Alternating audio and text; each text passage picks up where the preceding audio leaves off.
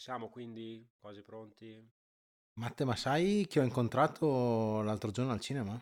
Mm, fammi pensare. Un ascoltatore del podcast che ha riconosciuto la tua voce melliflua mentre ordinavi il biglietto alla cassa. Ovviamente no. Ho visto quel ragazzo del corso di degustazione, dai, quello con la barba lunga, i capelli ingellati, hai presente? Mm, sono passati troppo anni, non, non li ho tutti presenti. Guarda, ti sblocco un ricordo quello che durante la prova al buio elogiò la birra del Lidl. Ah, potevi dirmi direttamente così senza stare a tirar fuori la barba, i capelli. No, è indimenticabile quel tizio. Ma come sta? Ma guarda bene, in realtà mi ha raccontato che è rimasto nel giro della birra e addirittura sta raccogliendo informazioni per provare ad aprire un suo birrificio. Ah, ottimo! Ah, sarà un piacere vedere le sue migliori birre sugli scaffali del disca. Sigla.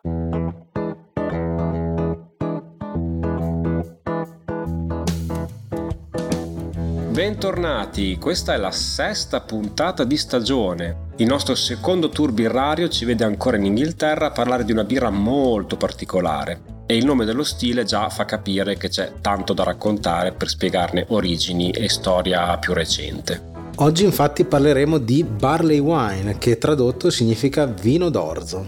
Mettiamo subito in chiaro che il riferimento al vino deriva dal suo aspetto, con schiuma quasi assente, sentori intensi di frutta matura, cuoio e frutta secca, i sapori complessi che si spingono verso il mondo del vino, insomma.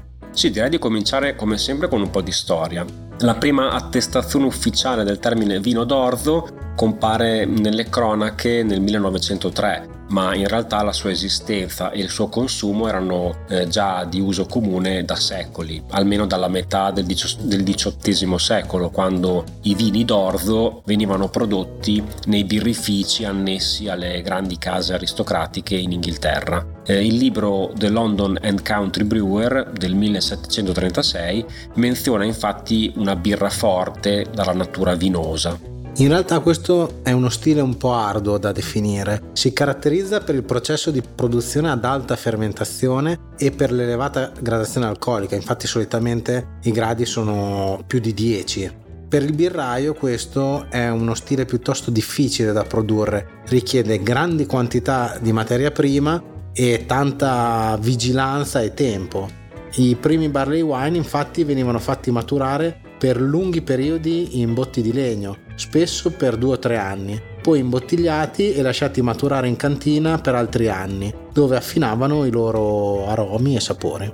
Sì, il risultato è una birra solitamente ambrata o ramata, con poca o nessuna schiuma, eh, carbonatazione moderata e aromi complessi dati dal malto e dal legno con cui è venuta a contatto. Quindi sì, come già detto, odori di cuoio e muffa, eh, sentori di malto e frutta, però anche caramello, melassa e ovviamente vino. Questo costante richiamo al vino non è casuale, visto che eh, per molto tempo questo stile è stato considerato un po' la risposta britannica ai vini francesi come il Bordeaux o il Borgogna che spopolavano secoli fa anche in Gran Bretagna. Poi a questi prodotti francesi fu eh, tolto l'accesso al mercato d'oltremanica e questo rese le Barley il loro naturale sostituto. Il nome Barley Wine in realtà salta fuori per la prima volta nel 1872, quando il birrificio Bass No. 1 chiama così la sua birra con gradazione maggiore.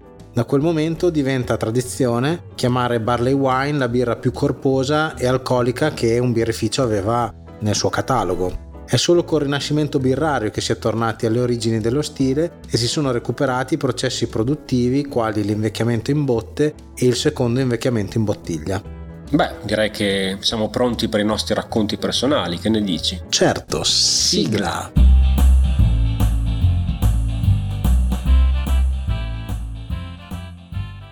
Bene, bentornati alla puntata di oggi di Esperienze di birra. In questa puntata vorrei raccontarvi di, della storia di un ritrovamento, un po' in stile la pubblicità del Montenegro dove trovano il reperto archeologico. Quello di cui vorrei raccontarvi è il ritrovamento di una bottiglia di barley wine invecchiata di 7 anni.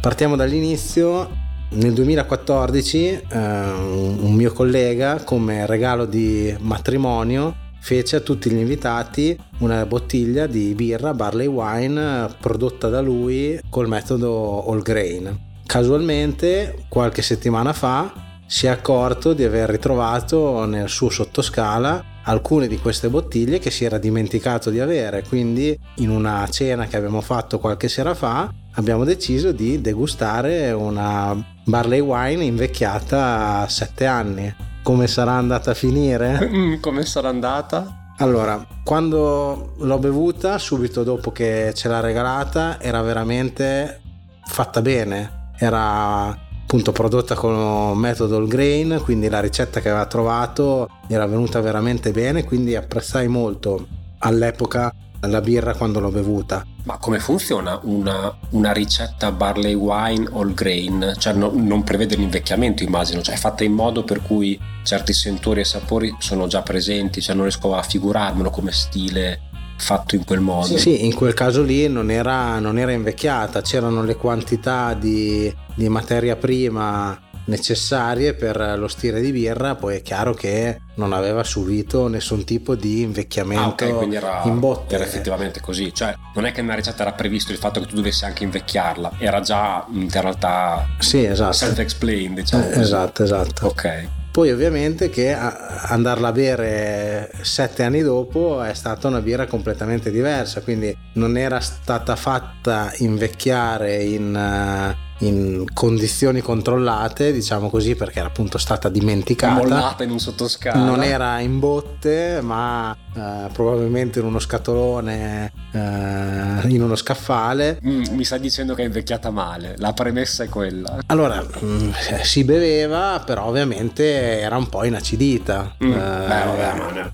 normale. Con quello che mi stai dicendo, cioè un invecchiamento di 7 anni in condizioni, diciamo, di temperatura ambiente, mi viene da dire è normale, però insomma era ancora bevibile, mi stai dicendo. Sì, sì, l'abbiamo, l'abbiamo bevuta, anzi ne ha anche un'altra bottiglia in casa nel caso se la vuoi assaggiare. Fa per l'anno prossimo, così vedete ogni anno. Ah, esatto, i vari, vari step, step. Di... ci sta. E invece la mia esperienza sarà, sarà una, una, prima volta, ma non una mia prima volta con la barley wine, ma eh, in realtà di quando eh, la feci assaggiare ad un mio amico. Eh, in realtà non fu una cosa consapevole, nel senso che lui non aveva la minima idea di cosa si sarebbe trovato nel bicchiere e si è fidato semplicemente di me come spesso succede quando usciamo a bere, a bere birra. E io in realtà non volevo neanche tirargli il bidone, semplicemente ho ordinato una Barley e lui mi è venuto dietro. La realtà è che avrei anche potuto fermarlo, però non ho resistito, era un'occasione perfetta. Poi vabbè mi scuserà per il tiro mancino e per averlo anche tirato dentro a questo podcast, però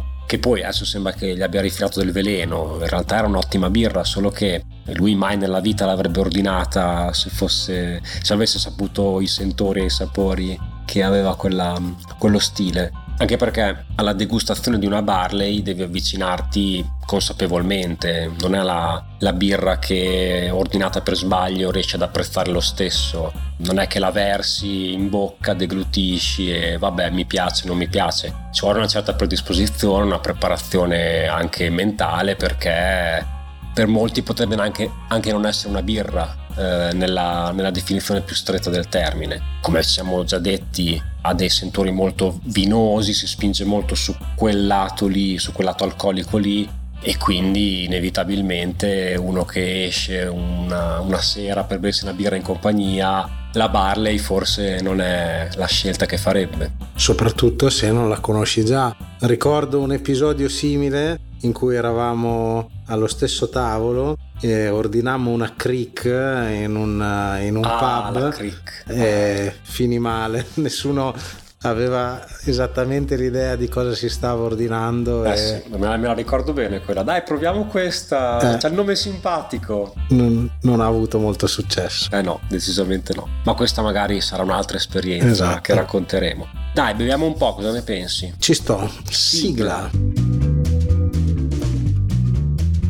Bene, per la degustazione di oggi non abbiamo badato a spese e ci siamo accaparrati uno dei barley wine più significativi d'oltremanica. Vincitore di numerosi premi internazionali, tra cui il World Beer Awards per la sua categoria e in più se andate sulla pagina Wikipedia inglese dello stile barley wine lo trovate citato proprio questa birra. Sì, stiamo parlando della Thomas Hardy's Ale e la storia di questa etichetta è piuttosto travagliata ma significativa, perciò abbiamo deciso di prenderci qualche istante per raccontarvela. Tra l'altro è la Golden Edition del cinquantesimo anniversario. Cioè mica una a caso, è proprio... Eh. Infatti nel 1968, in occasione del quarantesimo anniversario della morte di Thomas Hardy, che per chi non lo sapesse è stato un celebre poeta e scrittore inglese, il birrificio Eldridge Pope di Dorchester, dove appunto era morto Thomas Hardy, eh, decise di creare un barley wine che nell'idea del birraio avrebbe dovuto essere una tantum, anzi diciamo one off visto dove siamo. La realtà è che la birra fu talmente apprezzata che la produzione venne riavviata qualche anno più tardi senza soluzione di continuità almeno fino alla chiusura del birrificio a cavallo degli anni 2000. Ci furono dei tentativi di mantenere in vita questa ormai storica birra, ma fallirono tutti fino al 2015 quando i fratelli Vecchiato e vi lascio immaginare a voi ascoltatori le origini di costoro, acquistarono marchio e ricetta e riportarono alla luce dopo circa tre anni la Thomas Hardy's Ale. Come abbiamo appunto detto, noi abbiamo acquistato l'edizione imbottigliata nel 2018 e quindi eh, siccome questo stile col passare degli anni tende ad arricchire il proprio profilo aromatico, vediamo eh, cosa è successo in queste bottiglie in questi quasi 4 anni. Esatto, allora partiamo dal, dal packaging, eh, si presenta con una bottiglia da 33 centilitri molto elegante, con una etichetta dallo sfondo nero, eh, una immagine di profilo di Thomas Hardy, le classiche foto di profilo di una volta in bianco e nero, e poi la scritta Golden Edition eh, con il cinquantesimo anniversario. Eh, c'è addirittura il numero della bottiglia che è la numero 51506, 13 gradi alcolici, ingredienti acqua, eh, malto d'orzo, eh, zucchero di canna, eh, luppolo e lievito. Sul lato dell'etichetta sono riportate tutte le special edition di, di questa birra. Ce n'è stata una nel 1968, una nell'83, nell'87, nel 93, nel 2008, nel 2014 e appunto questa del 2018. La cosa divertente da notare è che come data di scadenza riporta il 15 ottobre 2028, quindi circa dieci anni dopo la produzione, ma in realtà nell'etichetta leggendo bene eh, c'è scritto che è una birra adatta anche all'invecchiamento per oltre 25 anni. Dai che sono curiosissimo, andiamo, andiamo ad analizzarla un po'. Allora, eh, la schiuma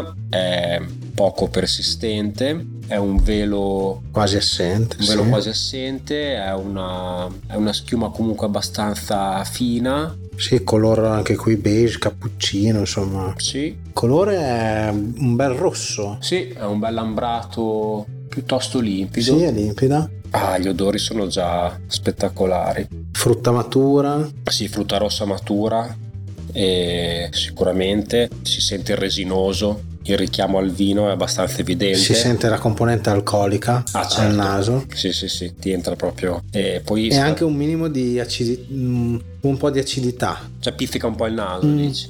Ma no, è quell'acido da, in, da invecchiato, sì. Da... Ah, ok. Andiamo all'assaggio. Ricordiamo che questa è una birra che va servita sui 15 gradi, quindi sicuramente non fredda per poter apprezzare tutti gli aromi. In un bicchiere mm, diciamo ampio, quindi mi viene in mente un balloon. Mm. Allora, partiamo con i sapori, che qua c'è molto da dire. Beh, sicuramente è corposa, molto corposa, la componente alcolica è importante, è, è molto importante. Infatti dà calore in gola quando la deglutisci. Sì. Comunque diciamo che questa birra eh, nasconde bene i suoi 13 gradi perché se la paragoniamo a un vino, un vino di 13 gradi è un vino comunque che picchia, che lo senti, eh, questa birra qui comunque... Mm, sì, ne percepisci il corpo importante, però l'alcolicità è nascosta eh, davvero bene. Ti frega molto, sì diciamo che c'è sicuramente la componente maltata che comunque rende, rende la bevuta dolce, c'ha un, c'ha un retrogusto dolce. Per me è tra il dolce e l'acidulo. Esatto, esatto, è proprio lì che volevo arrivare. C'è questa parte dolce sicuramente del malto e questa parte acidula dovuta all'invecchiamento e al tempo che che è rimasta fra botte e bottiglia. Carbonazione quasi nulla secondo me, anche l'amaro del luppolo non, mm, per me quasi non pervenuto. Non è il protagonista principale esatto. di questa birra. Si sente la frutta, eh, sente la frutta e si sente anche una leggera, una leggera parte erbacea, come se fossero, non so, tipo alcuni amari. Sì, esatto, da quasi l'idea balsamica dell'amaro. Mm-mm, esatto. Però rispetto ad altre barley wine non mi stanca subito come mi è capitato altre volte. Eh, sì, è vero, è una è birra veramente ben fatta. È costosetta, eh, perché una bottiglia da 33 costa quasi 7,5 euro, però eh, ne vale la pena. Andiamo a parlare un po' della stagionalità. Ovviamente per il corpo e per l'alcolicità che ha è una birra da tardo autunno-inverno, una bevanda da assaporare lentamente per coglierne le sfumature più nascoste, anche perché ogni sorso magari emerge qualcosa di nuovo, di più significativo, quindi è perfetta per accompagnare una conversazione tra amici o per rilassarsi anche da soli eh, sul divano. Quindi una birra che si presta all'invecchiamento e che permette eh, di godere, se siamo fortunati, di mm, meravigliose degustazioni verticali, quindi eh, diverse annate che ti fanno cogliere le sfumature di come evolve la birra. Quindi mi stai dicendo che l'altra bottiglia che abbiamo la conserviamo e la beviamo l'anno prossimo? Potrebbe essere un'ottima idea, sì, sì, sì, sì. Abbinamenti, Gio? Allora, di base secondo me questa si può anche non abbinare con nulla, quindi il detto meglio soli che male accompagnati in questo caso ci sta. Se proprio vogliamo parlare di abbinamenti, una bella poltrona, un focolare, un sigaro magari. Sì, ehm, sì, esatto, cibo si passa inevitabilmente a dei dolci. Sì, Quindi, forse dei dolci.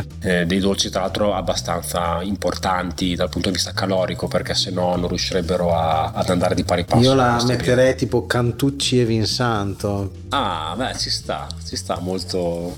Quei biscotti croccanti, insomma. Sì, sì, sì. Dove ti immagini berla, Gio? Allora, visto che è una birra da meditazione, mm-hmm. ok, quindi da pensiero, mi immagino una serata invernale con degli amici mentre faccio una partita di scacchi. È, è, è, chiaro che con la gradazione alcolica, dopo un paio di sorsi, probabilmente la partita, secondo me, la perdo. Allora, io invece non fumo il sigaro, e oddio, non fumo in generale, però l'immagine della poltrona e del camino che richiamavi tu la faccio, la faccio mia volentieri, quindi me lo immagino così. Invece per quanto riguarda i consigli per gli acquisti, un altro ottimo barley wine che ho bevuto è la prima luna del birrificio del Ducato. Io invece vado sul grande classico italiano, eh, la BB Evo di birrificio Barley, che Ci insomma non è, non è, un nome casuale. Non ha bisogno di presentazione. No, assolutamente no. Bene, direi che... Siamo da staffa. Siamo da staffa. Ottimo, sigla. sigla. La domanda che ci porta a parlare dell'argomento di quest'oggi del bicchiere della staffa è cosa potrei bere se una sera non avessi voglia di birra? Magari un cocktail alla birra. Infatti in questo episodio vorremmo introdurre un tema che forse non è così conosciuto e infatti raramente viene proposto nei locali e ad essere onesti neppure noi abbiamo molta esperienza, però ci siamo un po' documentati e ci sentiamo pronti quantomeno per incuriosirvi.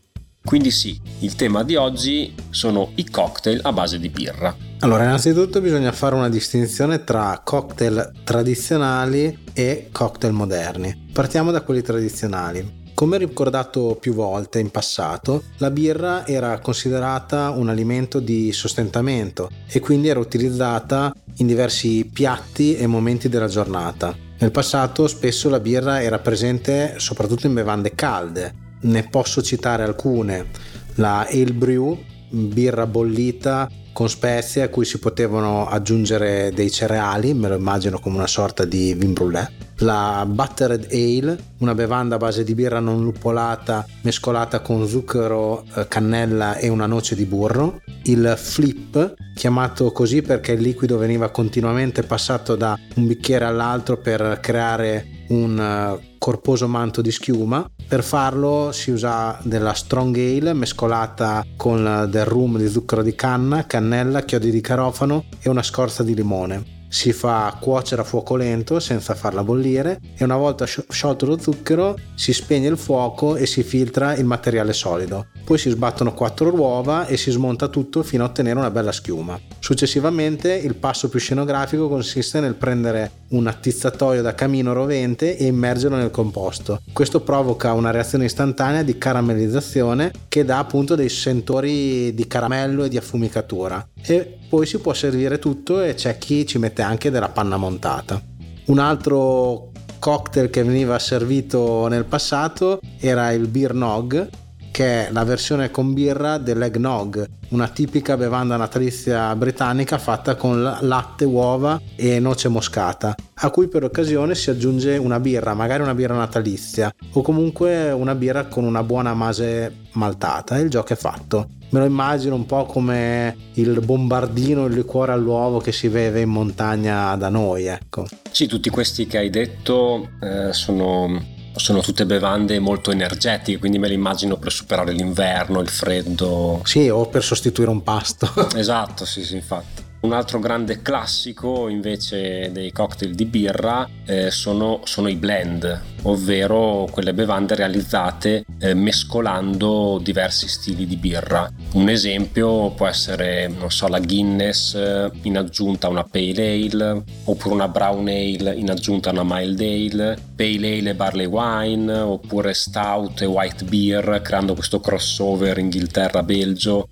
eh, oppure rimanendo in Belgio la wheat beer e framboise, cioè una birra alla frutta. Sebbene possano sembrare deprecabili come come abbinamenti esistono siti che ne incoraggiano la sperimentazione e che come regola di base hanno una birra scura e una birra chiara magari vi lasciamo qualche link eh, sui social se ci ricordiamo. Tra l'altro eh, questa cosa dei blend può sembrare strana, ma in realtà se ci pensiamo molte lambic nascono da blend di eh, fermentazioni spontanee di anni diversi, quindi magari vengono mischiate un anno, due anni, tre anni e si creano delle birre comunque. Sì, ma non spoilerare. Ah, ok. Spoiler, spoiler alert. Restando nei cocktail tradizionali, ma stavolta freddi, possiamo segnalare l'ale punch, quindi un, una pale ale, una amber, amber ale mescolata con eh, dello sherry, zucchero di canna e scorza di limone, oppure un elegante black velvet stout e champagne in parti uguali servito in un flute. Uh, elegante questo. Oppure una classica Radler, una lager con limonata che in Italia è chiamata anche ciclista. Questa io te la passo. Oppure lo Shandy, una birra lager mescolata con una bibita gasata, come ad esempio una Coca-Cola, acqua tonica, un chinotto. E poi cioè, chi in adolescenza non ha provato la birra con gli sciottini. Ah, birra e sciottini. Ad esempio il Boilermaker, uno sciottino di whisky che viene buttato con l'intero bicchierino uh, dentro il bicchiere di birra. Questo devo dire che è l'unico che ho provato di quelli elencati. O la, l'Irish Car Bomb, una stout con mezzo bicchiere di whisky irlandese e mezzo bicchiere di Baileys. A me ricorda un po' lo Sheridans, non so se è presente quella bottiglia bicolore ah, bianca sì, e esatto, nera sì, sì, con il liquore al cioccolato, Quando la vaniglia. La si mescola tutto. Esatto, mi mm. dà un po' quell'idea lì. Passando invece ai cocktail più moderni, eh, diciamo che sono un'alternativa versatile e anche un po' stravagante a chi vuole provare qualcosa di alternativo, oppure in una serata in cui c'è solo birra scadente e quindi mescolarla può essere una buona idea e in realtà è anche un modo per i publican di ampliare il proprio pubblico. Eh, la birra nei cocktail viene usata anche per abbassare il grado alcolico, quindi può attrarre un pubblico che cerca bevande low alcol, magari un pubblico femminile. Per creare un cocktail solitamente si mescolano uno o due superalcolici con qualche elemento acidulo o dolce e poi si versa una birra che eh, li bilanci con le sue caratteristiche. Eh, quindi il tipo di birra dipende molto dagli ingredienti che si usano, però diciamo che nessuno è off limits, dipende sempre da come si costruisce la bevanda. Una birra può aggiungere infatti al cocktail dei sentori che difficilmente mm, potremmo ritrovare in altre bevande quindi mm, donare granotta caramellata, speziata, insomma un libero sfogo alla fantasia.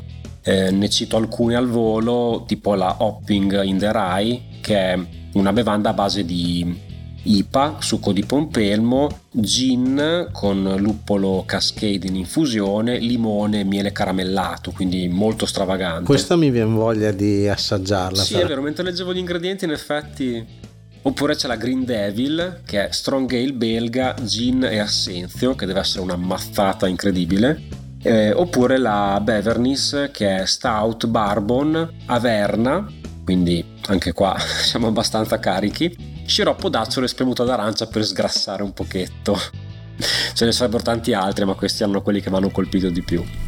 Di base le regole per creare un buon cocktail con la birra sono usare il bicchiere giusto, spesso si usa eh, la pinta americana oppure i tulipani allungati nel caso siano drink alla frutta, poi tenere sotto controllo il grado alcolico, quindi solitamente un cocktail con birra è meno alcolico di un cocktail tradizionale, quindi bisogna dosare bene le quantità tra super alcolico e birra bilanciare il dolce, l'acido e l'amaro, quindi appunto la birra servirà a contrastare gli altri ingredienti. Ad esempio, un cocktail alla frutta avrà bisogno di un po' più di acidità, mentre un cocktail che già è amaro per via dei superalcolici potrà essere bilanciato con una birra più maltata.